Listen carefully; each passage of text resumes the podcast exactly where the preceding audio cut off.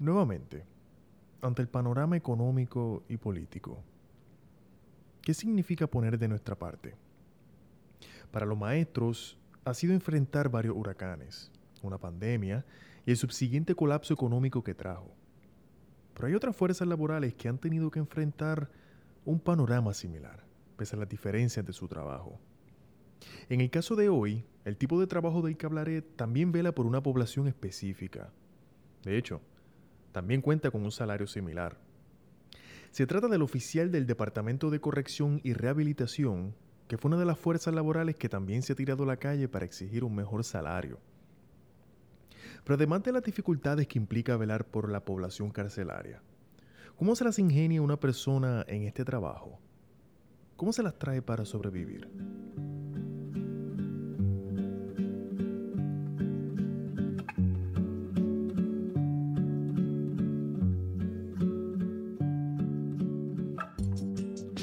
Bienvenido a Las Caras de la Deuda, un podcast de Metro Puerto Rico. Soy Miguel Santiago Colón. Nuestra próxima entrevistada nos trajo a Ponce, a la plaza del casco urbano del municipio, para ser específico. Allí fue donde me encontré con Yara Velázquez, una oficial correccional que trabaja en la facilidad médica 500 en el complejo Las Cucharas.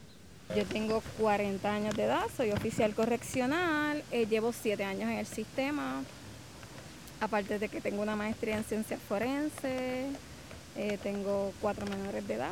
Una pues que no estaba como que ya para este tiempo, estos años que tengo, pero pues Dios me la quiso enviar. Con Yara conversé allí mismo, cerca de la fuente principal que se escucha al fondo del audio. Llegó junto a su hija, de pocos meses de nacida, y dentro de un coche, y varios sobres de Manila que contenían muchos documentos impresos. La noté cómoda y segura de sí misma, como alguien contenta por hablar. Si es en un sellado, pues se entra a contar, se verifica que el confinado esté vivo, eh, se le dan los servicios normales, sociales, eh, área médica, si tiene alguna cita médica. Eh, algo normal se le da la recreación. Esas son algunas de las responsabilidades que tiene Yara como parte de su trabajo. Pero es lo que pues normalmente eso es el diario de nosotros. Llegamos, contamos, verificamos que todos estén vivos eh, y se comienza pues con la rutina de ellos y la rutina de nosotros también. Eh, desayuno, visitas sociales, área médica. Eh, todos los días es la misma rutina, no cambia. Las tareas de su trabajo, como describió, son rutinarias, aunque eso no implica que está todo el tiempo fuera de peligro. Encima de las tareas que mencionó Yara, los oficiales correccionales cuentan con otras responsabilidades que, por lo normal, no son presumidas por el público en general. Más allá del cuidado que deben ofrecer hacia la comunidad presidiaria, estos trabajadores también entran en otros roles cuando la situación lo amerita. Por ejemplo, basándome en lo que otros oficiales correccionales me han mencionado en entrevistas separadas, algunos de ellos se han tenido que ver realizando trabajo de carpintero, electricista y hasta conserje, dado que son quienes tienen contacto directo con aquellos que permanecen recluidos en estas instituciones y no tienen otras opciones inmediatas al enfrentarse a situaciones que requieren una solución inmediata.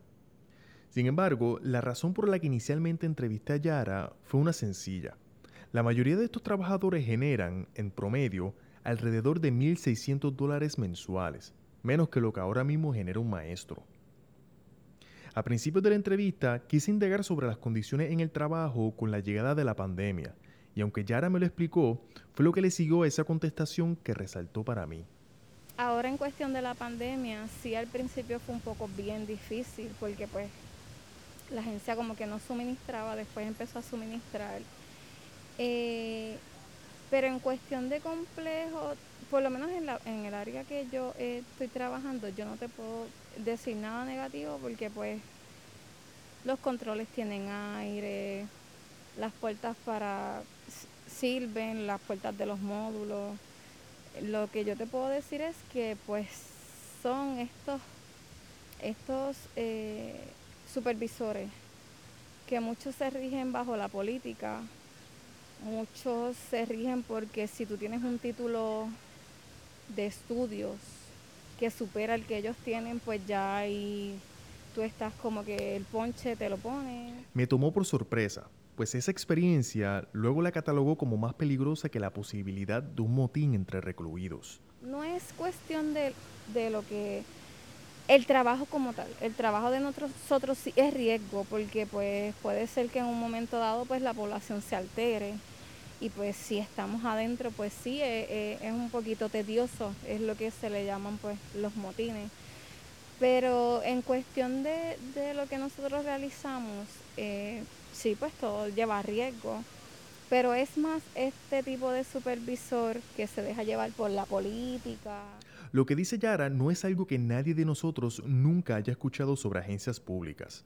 A través de las décadas, la influencia de los principales partidos políticos en las agencias ha incrementado al punto de que los ascensos no se dan por méritos, sino por quién conoce a quién. En una, en una institución está el superintendente, que el superintendente anteriormente a quien le daba las órdenes era al civil, al personal civil, creo que ahora y entiendo que también tiene que ver con la seguridad. Debajo del superintendente está el comandante, está el teniente, el sargento y pues siguen los oficiales. Si tenemos un superintendente y un comandante de partidos eh, políticos diferentes, es bien difícil que la institución eh, que los oficiales nos sintamos cómodos.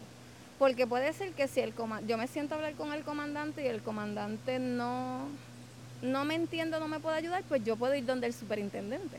Pero entonces, si son de diferentes partidos políticos y dependiendo del partido político que esté en el poder, pues ahí es la ayuda que el oficial puede recibir. Pero te puedo decir que tanto rojos como azules es lo mismo.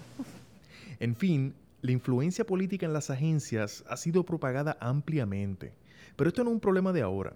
Lo que sale a relucir más bien es cómo aquellos que obtienen el poder mediante sus conexiones utilizan sus privilegios.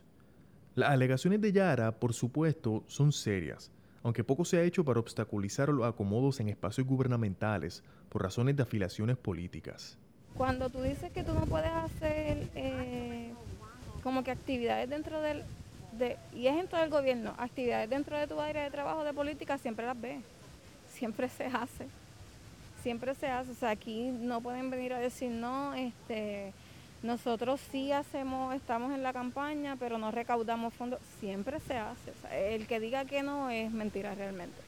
Todo esto se conecta, parcialmente, a la razón por la que Yara accedió a hablar conmigo sobre su trabajo.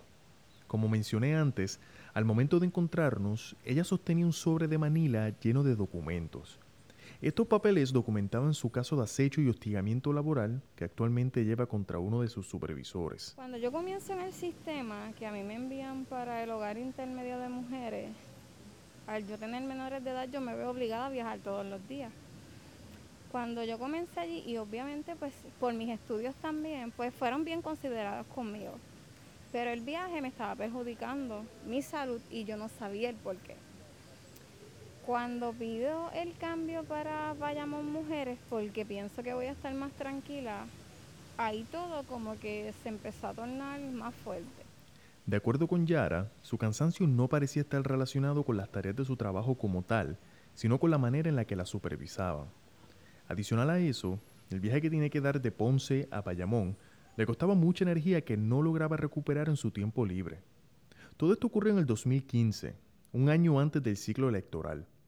Cuando entonces surge el cambio político que entabló el control del Partido Nuevo Progresista en el gobierno a partir del 2016, las cosas cambiaron.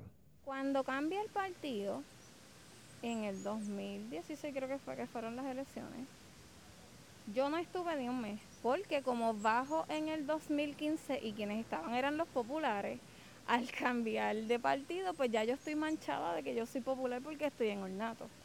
Cuando cambian, y yo era la única fémina a nivel isla en ornato, cuando cambia el partido, en marzo, en lo que ellos hacen toda la transición, en marzo yo fui removida de la unidad de ornato para la Ponce 500. Cuando subo a la Ponce 500, ahí empezó mi odisea. Odisea. Así fue como Yara describió la situación que enfrentó después. A raíz de su remoción, ella tuvo que tomar lo que muchos le llaman el turno muerto, es decir, que tiene que trabajar desde las 10 de la noche hasta las 6 de la mañana. Su caso fue agravado cuando tuvo que reportarse a un nuevo supervisor. Ya en el 2019, ahí empezó mi odisea cuando el señor Si es el que empieza como eh, superintendente en la institución. Desde el 2019 yo le puedo decir a usted que yo no tengo paz. Por ese caso en particular es que Yara trajo decenas de documentos a la entrevista que le realicé. Cada papel documentaba las denuncias que había realizado y en qué había quedado cada una de ellas. Su superintendente, antes de trabajar en la institución que ella trabaja, fue removido por otro incidente similar al que ella experimentó. Por lo que me contó, su primer encontronazo con él surgió tras ella solicitar cambios a su turno y acomodos especiales debido a sus responsabilidades como madre. Desde, que yo le, le hice la petición 8 a 4, ya, ya ahí fue como que marcar la línea, el límite. Marzo 14 del 2019, desde que yo le hice la petición, cuando a mí me entregan esa carta del, del 27 de septiembre del 2019, eso a él como que le molestó más pero si él fue el que me hizo la recomendación que yo fuera a recursos humanos, pues yo hice lo que él me dijo. Pues me dieron, me, me otorgaron el acomodo y eso a él le molestó más. Debido a las razones que ya había anticipado, encima de todos los ajustes que tenía que hacer por eventos fuera de su control, como los temblores, Yara comenzó a recibir referidos de amonestación debido a sus tardanzas. Cuando me refieren por las tardanzas, lo que refiere es obviamente que me envíen cartas y me, me amonesten. La primera es una amonestación, amonestación de una carta va para el expediente. La segunda es intención de suspensión de cinco días o lo que, lo que entienda la secretaria o el, o el personal que, que esté a cargo de eso. Creo que la, la, tercera son 10 o 15 días. Y lo último que, procede es la intención de destitución, que es lo que yo tengo ahora mismo. Esta fue solo una de algunas de las cosas que ella denunció luego de que no le concedieron sus acomodos. ¿Todo por qué? Porque eh, a nivel de supervisión no pudieron ayudarme en lo que yo pedía, que era un turno 8 a 4. Tan fácil como eso. Pero esto no fue el único cambio que Yara percibió a partir de ese momento. Con la llegada de su supervisor, tanto ella como sus compañeras comenzaron a notar una conducta inapropiada que le impedía cumplir con sus responsabilidades en su trabajo. Casi siempre cuando eh, yo llegaba en el turno, ya eso era para cuando después yo había solicitado el turno 2 a 10, en el turno 2 a 10, eh, casi siempre a mí me ponían en el recibidor. Obviamente en contra de él, porque ese señor a mí no me puede ni ver. Eh, cuando tú entras está lo que es el counter y detrás del counter, que es donde yo me paro, hay un acrílico. En ese acrílico, dentro de esa oficina, dentro de esa área es que están todas las oficinas administrativas. Y específicamente a las 2 de la tarde o dos y media que ya yo estaba en mi puesto, él se paraba detrás de mí a mirarme mi parte trasera. Esto fue parte del patrón que se le permitió a su supervisor, según Yara, de manera impune debido a las conexiones políticas que tenía el funcionario. Al abordarla sobre experiencias similares en cuanto a sus compañeras, ella me aseguró que la presencia de su supervisor había provocado fricciones similares. No han expresado conductas en cuestión de hostigamiento sexual, pero sí de discriminación y de acoso laboral. ¿Qué, le han descrito, a diferencia de lo que te ha pasado? Eh, la presión, la presión que, que él ha ejercido. Obviamente, como, como te comenté anteriormente, él ejercía eh, la presión a los tenientes y los tenientes a los sargentos y ahí entonces es que se, se torna como que un ambiente hostil porque nosotros sabemos de dónde es que viene esa presión que me está dando mi supervisor inmediato. Y yo entiendo que mi supervisor inmediato, por, porque él, a él no le hagan nada, pues entonces me va a seguir metiendo la presión a mí. Para Yara, encima de eso, le ocurrió otra situación inesperada que le dificultaría aún más su ambiente en el trabajo. Ella quedó embarazada, lo que no le hizo favores dentro de las situaciones que ella enfrentaba. El protocolo, y está en la ley este, eh, de madres obreras, el protocolo, eh, la ley dice que cuando una eh, mujer está embarazada se supone que tú le des un horario razonable, relativamente pues cómodo para ella y que obviamente no esté en áreas de trabajo que la pongan en riesgo. Yo notifico mi embarazo en mayo 31 y me dejaron 2 a 10 en el turno 2 a 10 normal. Yo estoy creyendo que tan pronto yo notifique, a mí me van a, dar el horario 8 a 4. Nunca me lo dieron, aún así estando en estado de gestación. A eso le siguieron más amonestaciones administrativas que tuvo que apelar bajo ayuda de su sindicato. Sin embargo, la niña nació prematura y ya adjudicó eso al hecho del estrés que le inducía a su trabajo. Y el 7 de octubre yo fui a trabajar con Dolores. Fui a trabajar con Dolores, me, eh, desde que me pusieron en el área de recepción, yo estaba cubriendo tres puestos. Cuando llegaba visita, yo tenía que registrar la visita, yo me tenía que subir y bajar con el detector de metales. Yo tenía que, en la mañana me ponía un oficial que me cubría el control de llaves, pero ya a las 8 de la mañana el oficial se iba y yo tenía que seguir cubriendo ese puesto más lo que era la entrada. Ese día llegué con mucho dolor. Muchos de los oficiales se dieron cuenta, pero ninguno de los supervisores me dijo que si yo tenía dolor me podía ir. La nena me salió, me nació con 26 semanas y dos días. Cuando a las 4 y media de la tarde salí, a las 4 de la tarde salí, llegué a mi casa, me di un baño y me recosté. A las 5 y media o 6 de la tarde me tuve que ir para el hospital porque no aguantaba los dolores. Cuando llegó a sala de parto ya mi bebé tenía 5 centímetros. Cuando ella nace se me fue en paro. Fue bien difícil porque no la pude ver, no la pude coger. Al otro día, el, el 8 de octubre, fue cuando yo la vine a ver por primera vez y fue bien impactante el verla entubada con todas las máquinas. Fueron, ella estuvo 89 días internada en la unidad de intensivo pediátrico y fue bien difícil porque eran días buenos y días malos. Habían días que ella recuperaba muy bien, pero habían días que me decaía.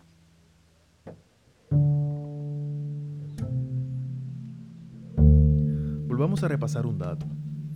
Como mencioné anteriormente, los oficiales correccionales generan aproximadamente unos 1.600 dólares mensuales. Cerca de culminar nuestra entrevista, le pregunté a Yara su perspectiva ante reclamos de un incremento salarial que la fuerza laboral que componen los empleados del Departamento de Corrección han exigido. Y esto fue lo que me dijo. 1.600, nosotros cobramos 1.600. Yo que soy madre soltera, obviamente cada vez que empiezan las clases yo tengo que renovar el préstamo. Eh, al nosotras vernos tan necesitadas pues por efectos escolares, véngase situaciones de los menores, mi sueldo quincenal es de 373 dólares, que eso no da para nada. ¿Con todos los gastos? Sí, todo, con todas las deducciones son 373, sin contar los gastos que yo tengo afuera. Yo semanalmente tengo, yo tengo un, el, el varón, lo tengo becado en una um, academia de pelota en calle, y la Pro Baseball Academy y yo semanalmente gasto 100 dólares en su merienda. ¿Por qué? Porque él se me hospeda allá. Son 545 mensuales de academia. Yo tengo dos acá, una que juega voleibol y una que baila. En el voleibol son 40 mensuales de la mensualidad. Más véngase si tiene algún torneo que sea fuera de Ponce, la gasolina, la comida. El baile es otro caos, porque tengo que pagar mensualidad, el vestuario, eh, si se me enferma, los gastos ahora de la, de la bebé por ser prematura. Realmente nosotros hacemos funciones que sí necesitamos un aumento. Sí realmente yo entiendo que deberíamos de estar cobrando como la policía de Puerto Rico. Ellos, ellos, ellos eh, velan por la vida y la propiedad afuera en la comunidad, pero nosotros velamos vida y propiedad en lo que es un, un lugar cerrado, un lugar cerrado. ahí estamos hablando de que a veces nosotros tenemos 45, 51 confinados en un área por módulo, que si uno lo suma son casi 200 eh, confinados.